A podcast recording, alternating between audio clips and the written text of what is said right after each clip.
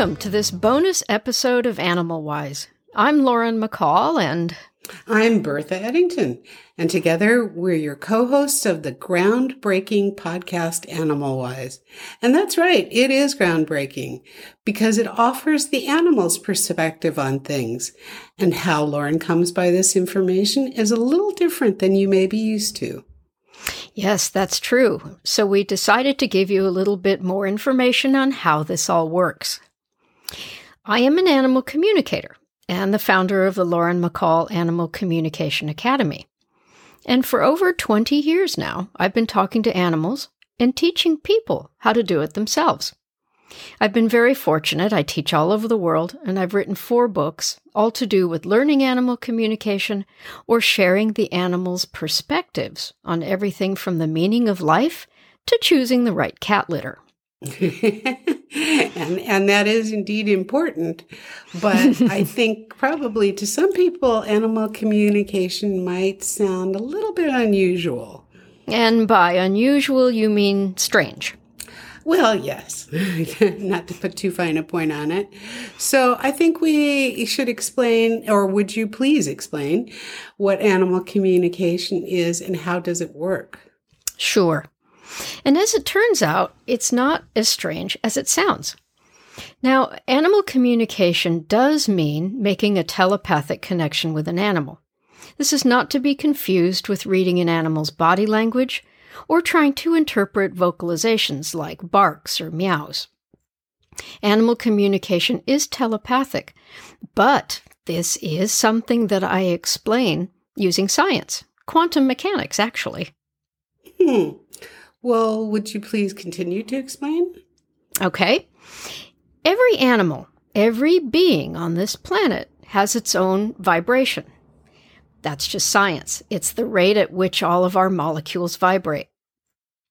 Now, imagine that you are like a giant satellite dish that can tune into the individual vibration or frequency of an animal in the same way that you would tune your car radio into the special frequency of your favorite radio station.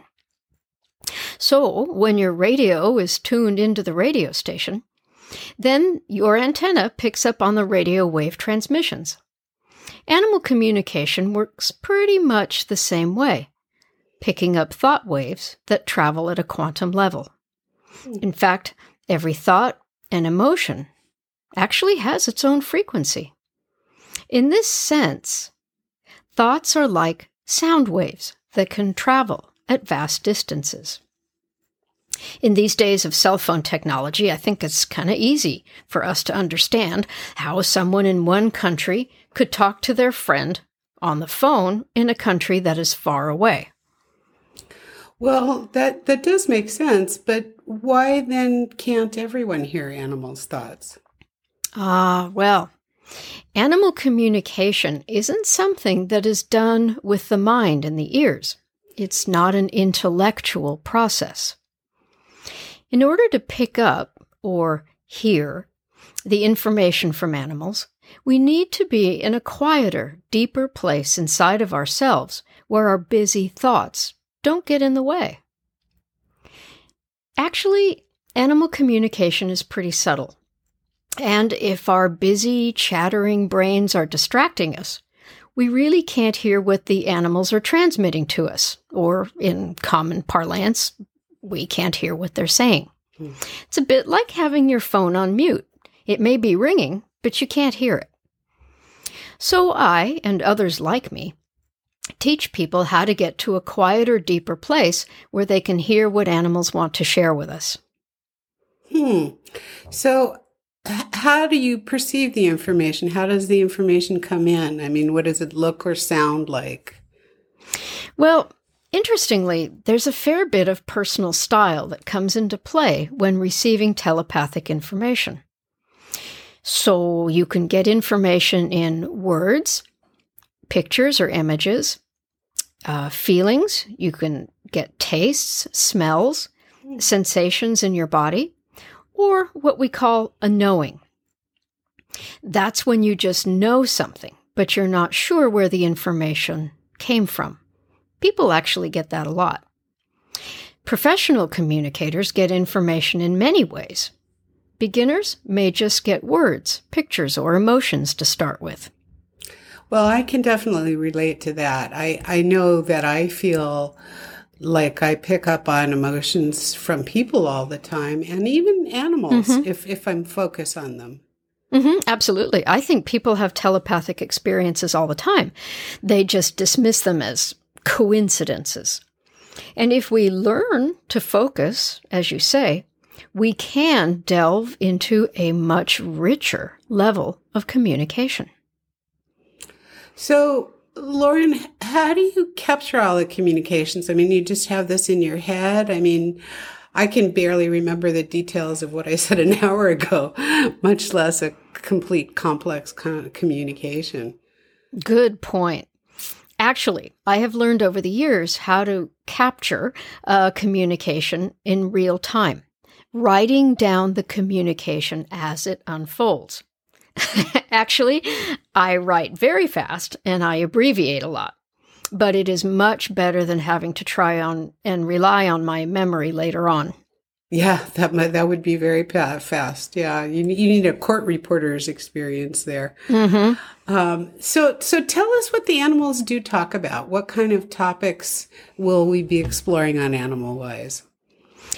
Well, animals can talk about day to day things like uh, what do you want to eat or where should we go for a walk today. You can talk about health issues like how do you feel or do you have pain or where does it hurt.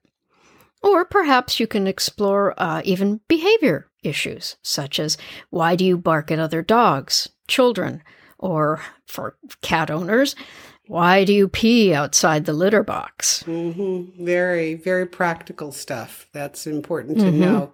Mm-hmm. But also, do do they ever ponder things like like us humans? You know, deep deep issues, or when they get that far away look in their eyes? Is it all about the price of kibble and when is their next walk? Not at all. Um, animals can very definitely explore some of the deeper questions, like the meaning of life, um, what their job is in this lifetime, why they are with the people they're with, things like that. And in fact, um, in Animal Wise, our podcast, we will continue to explore the bigger, deeper topics, as well as the day to day musings of the animals, as we've done in our episodes to date. It turns out that animals have wisdom to share, as we like to say, from playful to profound. And it is that wisdom that we feel is very much needed in our world today. Oh, it is indeed. It is indeed. And we thought it would be fun to bring you just a little example uh, of a lighthearted communication I had with our own dear sweet dog, Allie. Um, and in case you're curious, Allie was a Mexican street dog uh, and is a rather, I think, adorable mix of many different breeds. She's a mix. she certainly is. So um, I asked Allie, What makes you happy? Allie replied, Oh, waking up every morning. Every day has such great possibilities. I'm so glad you feel that way, I said. Allie replied, Well, look at my life now compared with where I came from. I was content enough before. You may as well be happy with what you have, right? But now I have my family my dog friends to play with, my own yard with trees, and there are walnuts on the ground to eat. Also, there are squirrels to chase. All of that makes me happy. I said, Oh, especially the squirrels, I think? Allie replied, They keep me sharp, and I have to run my fastest to catch them. Though I have never actually caught one.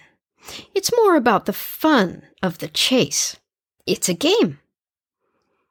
I said, Oh, do the squirrels understand that it's a game? Allie replied, Oh, sure. They taunt me to chase them. they know they can always run up a tree. It's playing the game and having fun that counts. I said, So it's not about catching the squirrel? Allie said, No, that would be mean. Besides, then the game would be over. And where's the fun in that?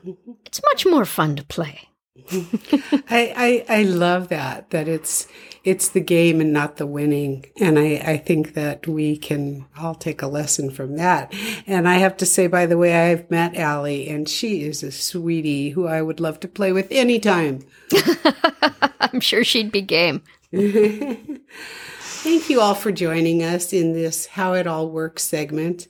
If you didn't catch all of the episodes of Animal Wise podcast in season one, now is your chance to catch up before season two begins. Listen to your pre- our previous and future episodes on your favorite podcast platform from Apple to Google to Spotify and more.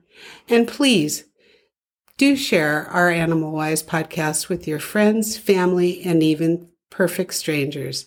Thanks again, and we'll talk to you soon. Bye-bye. Bye, every- Bye everyone.